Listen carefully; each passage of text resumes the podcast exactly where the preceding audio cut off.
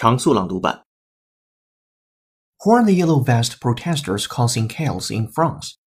It began as a movement among a few people in lower middle class rural France protesting a new eco tax on fuel they felt would push their budgets over the edge.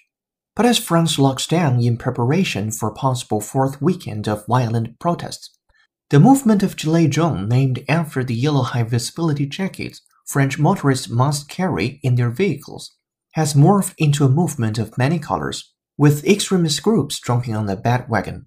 The demands have also expanded, with even students taking part, calling for changes to the French high school examinations and university entrance procedures. Without trust, ordered societies would descend into chaos. Without trust, ordered societies would descend into chaos. The euro mess has morphed from an acute crisis into a chronic one. The euro mess has morphed from an acute crisis into a chronic one.